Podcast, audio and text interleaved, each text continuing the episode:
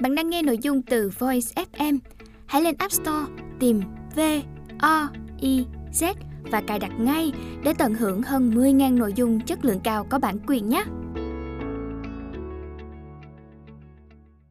Bạn đang nghe sách nói tại Voice. Mời các bạn lắng nghe quyển sách Lời thú tội mới của một sát thủ kinh tế. Tác giả John Perkins Bản dịch của Lê Đồng Tâm, Vũ Thị Thanh Tâm thuộc Công ty Cổ phần Văn hóa và Giáo dục Tân Việt. Giọng đọc, Phú Cường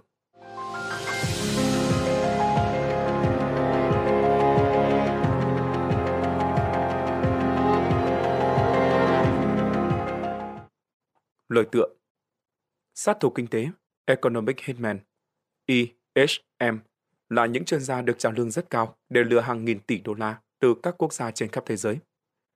Họ điều chuyển tiền từ Ngân hàng Thế giới WB, Cơ quan Phát triển Quốc tế Hoa Kỳ USAID và các tổ chức viện trợ khác vào túi của các tập đoàn lớn và một số ít các gia đình giàu có nắm quyền kiểm soát tài nguyên của toàn thế giới. Các công cụ mà EHM sử dụng bao gồm các báo cáo tài chính gian dối, các cuộc bầu cử bị sắp đặt, hối lộ, tống tiền, tình dục và cả ám sát. Cho mà họ chơi không khác gì những đế chế cổ xưa, nhưng với những tính chất mới đáng sợ hơn rất nhiều trong bối cảnh toàn cầu hóa ngày nay. Tất nhiên là tôi biết, tôi đã từng là một sát thủ kinh tế.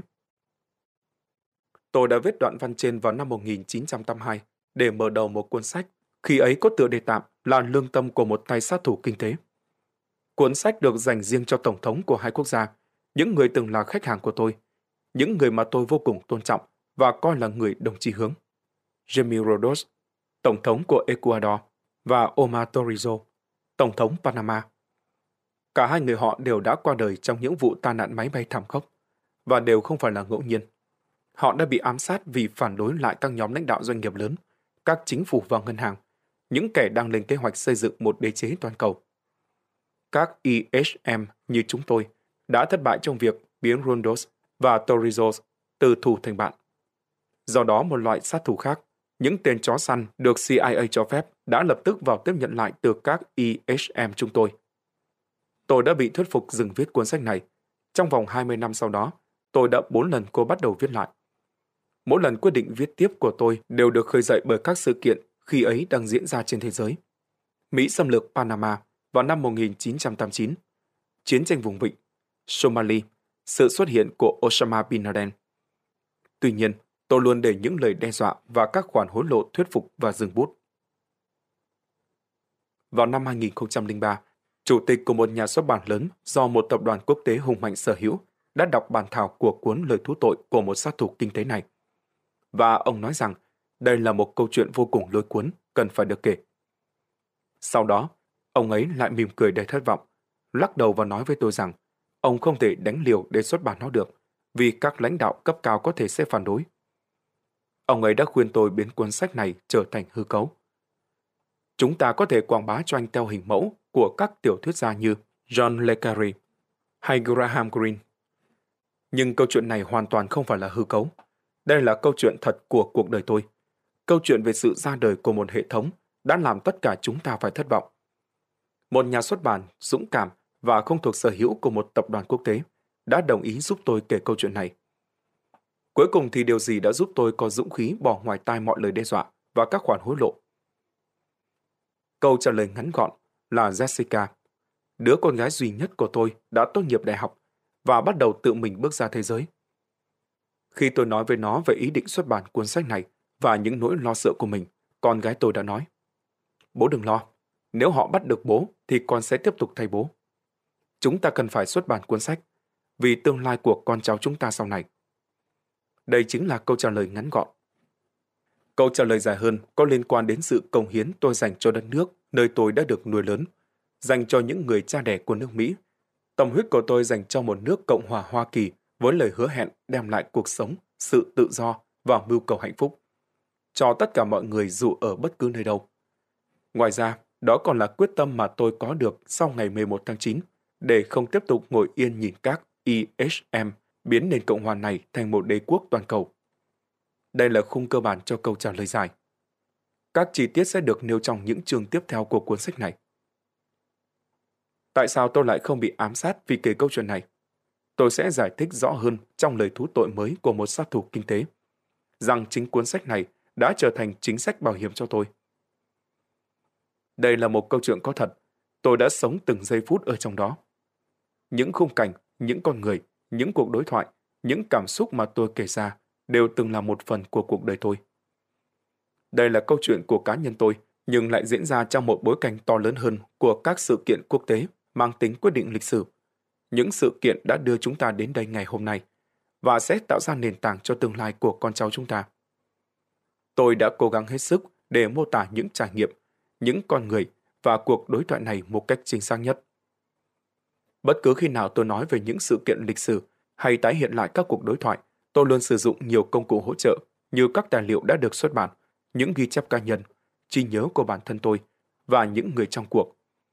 Cả năm bản thảo mà tôi đã từng viết và các ghi chép lịch sử của các tác giả khác, đặc biệt là những tài liệu mới xuất hiện gần đây, công bố những thông tin mà trước kia đều là tối mật.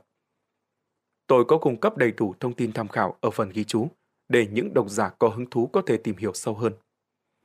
Trong một số trường hợp, tôi đã ghép nhiều cuộc đối thoại với cùng một người vào thành một để mạch chuyện được trôi chảy hơn. Giám đốc nhà xuất bản của tôi hỏi rằng chúng tôi có tự gọi mình là sát thủ kinh tế thật không? Tôi đã đảm bảo với ông ấy điều đấy là có thật. Dù thường thì chúng tôi chỉ dùng từ viết tắt thôi. Thật ra, vào ngày mà tôi bắt đầu làm việc với huấn luyện viên của tôi là Claudine, vào năm 1971, cô ấy đã nói Nhiệm vụ của tôi là nhào nặn cậu trở thành một sát thủ kinh tế. Không ai được phép biết về các hoạt động của cậu, kể cả vợ cậu. Rồi cô bỗng trở nên nghiêm nghị. Một khi cậu đã tham gia vào, thì cả đời này sẽ không thoát ra được. Claudine đã rất thẳng thắn mô tả cho tôi những gì mà tôi sẽ phải làm. Cô nói công việc của tôi là khuyến khích các lãnh đạo thế giới tham gia vào một mạng lưới rộng khắp giúp thúc đẩy lợi ích thương mại của Hoa Kỳ. Kết quả là các nhà lãnh đạo đó sẽ bị trói buộc vào những khoản nợ, khiến họ phải trung thành với hệ thống. Chúng ta có thể sử dụng họ bất cứ khi nào chúng ta muốn, để thỏa mãn các nhu cầu về chính trị, kinh tế hay quân sự. Trong khi đó, các nhà lãnh đạo này sẽ củng cố được quyền lực của mình bằng cách xây dựng các khu công nghiệp, nhà máy năng lượng và sân bay cho người dân của họ. Các chủ doanh nghiệp kỹ thuật, xây dựng của Mỹ sẽ trở nên vô cùng giàu có. Nếu chúng tôi thất bại, một loại sát thủ đáng sợ hơn là những tên chó săn sẽ vào cuộc. Và nếu lũ chó săn thất bại, khi ấy sẽ đến lượt quân đội.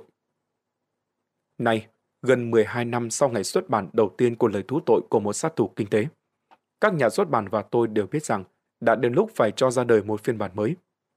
Độc giả của phiên bản 2004 đã gửi cho tôi hàng nghìn email để hỏi rằng việc xuất bản cuốn sách này đã ảnh hưởng đến cuộc sống của tôi như thế nào.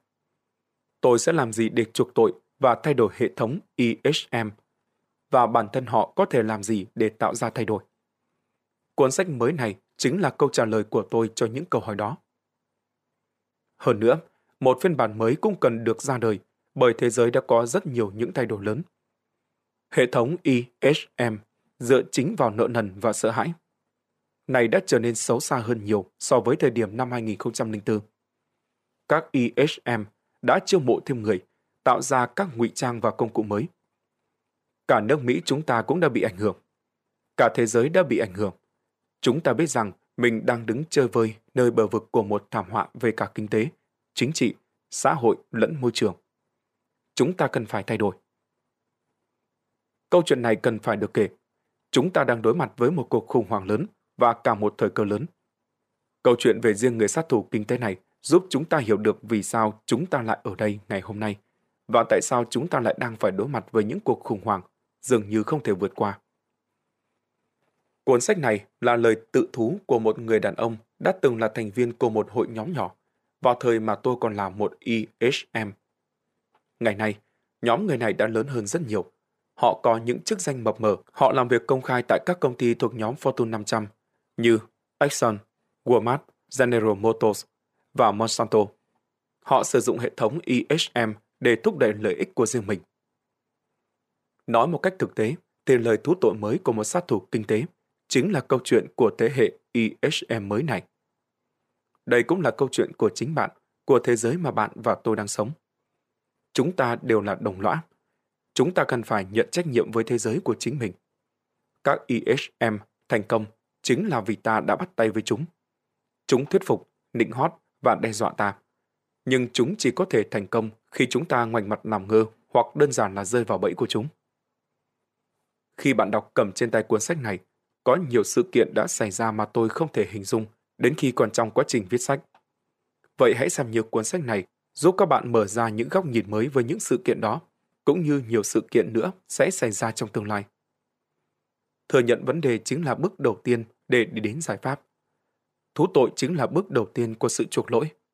Hãy để cuốn sách này trở thành khởi đầu của sự cứu rỗi. Hãy để cuốn sách này khơi mào cảm hứng để chúng ta thực hiện giấc mơ về một xã hội công bằng và vinh quang. John Perkins, tháng 11 năm 2015 Hết phần lời tựa.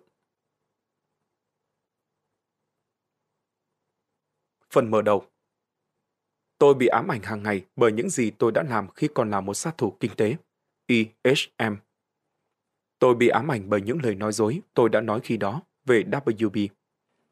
Tôi bị ám ảnh bởi cách thức ngân hàng đó cùng các tổ chức liên quan và bản thân tôi đã trợ lực cho các tập đoàn ở Mỹ vươn những xúc tu chết chóc ra khắp địa cầu.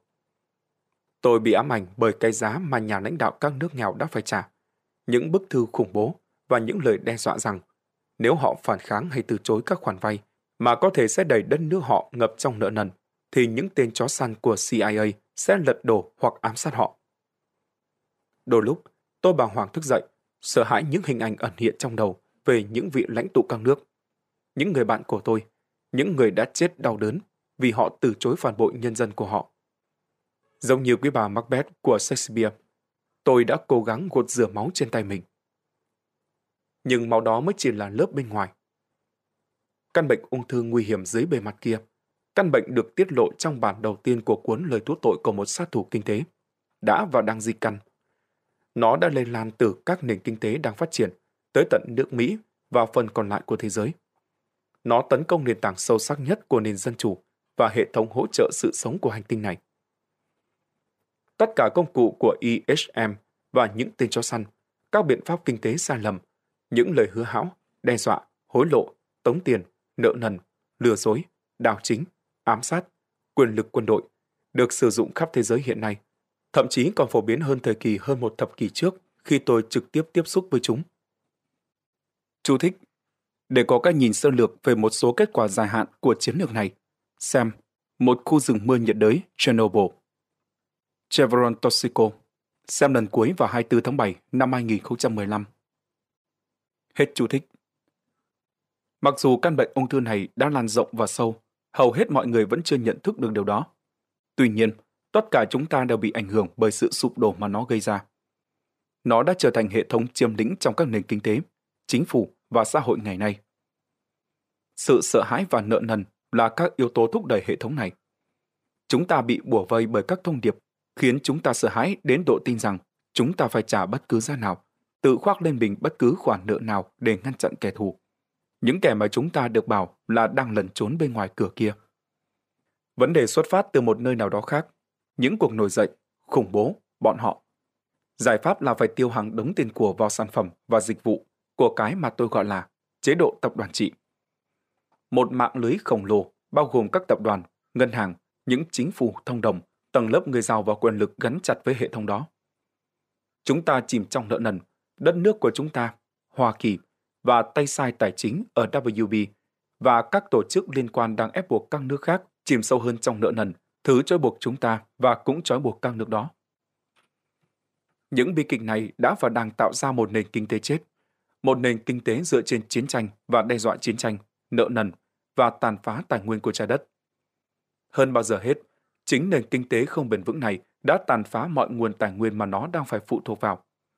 Cùng lúc đó, đầu độc bầu không khí chúng ta hít thở, nguồn nước chúng ta uống và thực phẩm chúng ta ăn.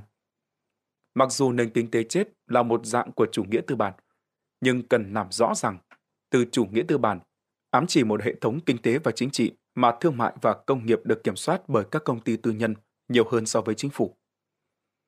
Nó bao gồm cả thị trường của nông dân địa phương, cũng như cả một hình thái rất nguy hiểm của chủ nghĩa tư bản, tập đoàn toàn cầu, chế độ tập đoàn trị. Chế độ này khát máu từ trong bản chất đã tạo ra một nền kinh tế chết và rốt cuộc sẽ tự hủy diệt chính mình. tôi quyết định viết lời thú tội mới của một sát thủ kinh tế. Bởi vì mọi thứ thay đổi quá nhiều trong suốt thập kỷ vừa qua. Căn bệnh ung thư đã lan khắp Hoa Kỳ cũng như phần còn lại của thế giới. Người giàu ngày càng giàu hơn và những người khác trở nên nghèo đi. Một bộ máy tuyên truyền quyền lực được sở hữu và vận hành bởi chế độ tập đoàn trị đã theo dệt những câu chuyện để thuyết phục chúng ta chấp nhận một giáo lý phục vụ cho lợi ích của chúng, chứ không phải cho chúng ta. Những câu chuyện này thuyết phục chúng ta phải hỗ trợ hệ thống dựa trên nỗi sợ hãi và nợ nần, tích lũy vật chất, cũng như phân chia và cai trị những người không phải chúng ta. Những câu chuyện đang lừa dối rằng hệ thống EHM giúp chúng ta ổn định an ninh và hạnh phúc. Một vài người sẽ cáo buộc rằng những vấn đề hiện nay chúng ta mắc phải là do một âm mưu quốc tế của tổ chức. Tôi ước là câu chuyện chỉ đơn giản có thế. Tôi sẽ chỉ ra ngay sau đây, mặc dù có hàng trăm âm mưu, chứ không chỉ là một âm mưu lớn, đã ảnh hưởng đến tất cả chúng ta, thì hệ thống ISM này được tiếp sức bởi một thứ còn nguy hiểm hơn rất nhiều so với âm mưu. Nó được lèo lái bởi không chỉ một nhóm nhỏ, mà còn bởi những khái niệm đã được chấp nhận từ một cẩm nang.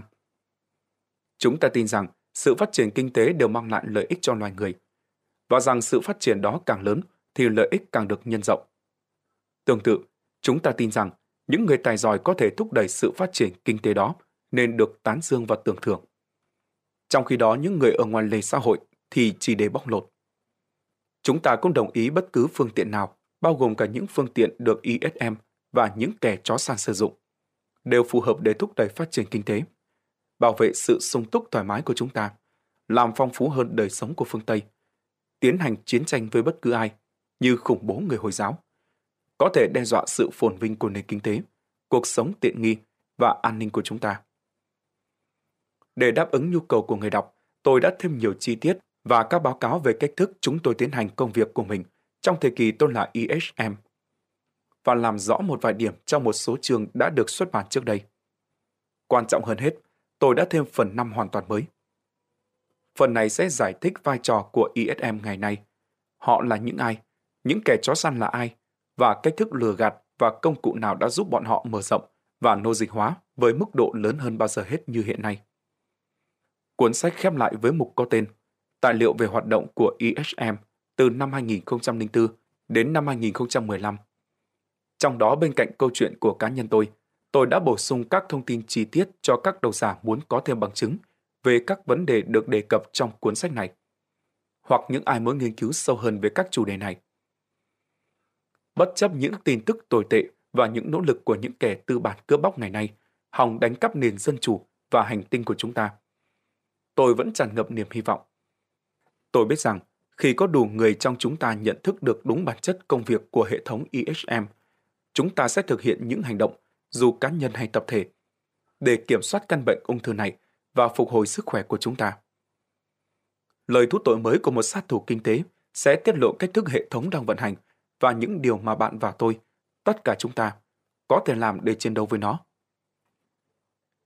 Tom Penn đã tạo cảm hứng cho cách mạng Mỹ khi ông viết rằng nếu phải đối diện với bất kể vấn đề gì, hãy để chúng xảy ra trong thời đại của tôi, để con cái của tôi có thể sống trong hòa bình. Những lời đó ngày nay vẫn còn quan trọng như khi chúng được viết ra năm 1776. Mục tiêu của tôi trong cuốn sách mới này không gì khác mục tiêu của Penn. Để tạo cảm hứng và thúc đẩy tất cả chúng ta làm bất cứ điều gì có thể mang lại hòa bình cho con cháu chúng ta.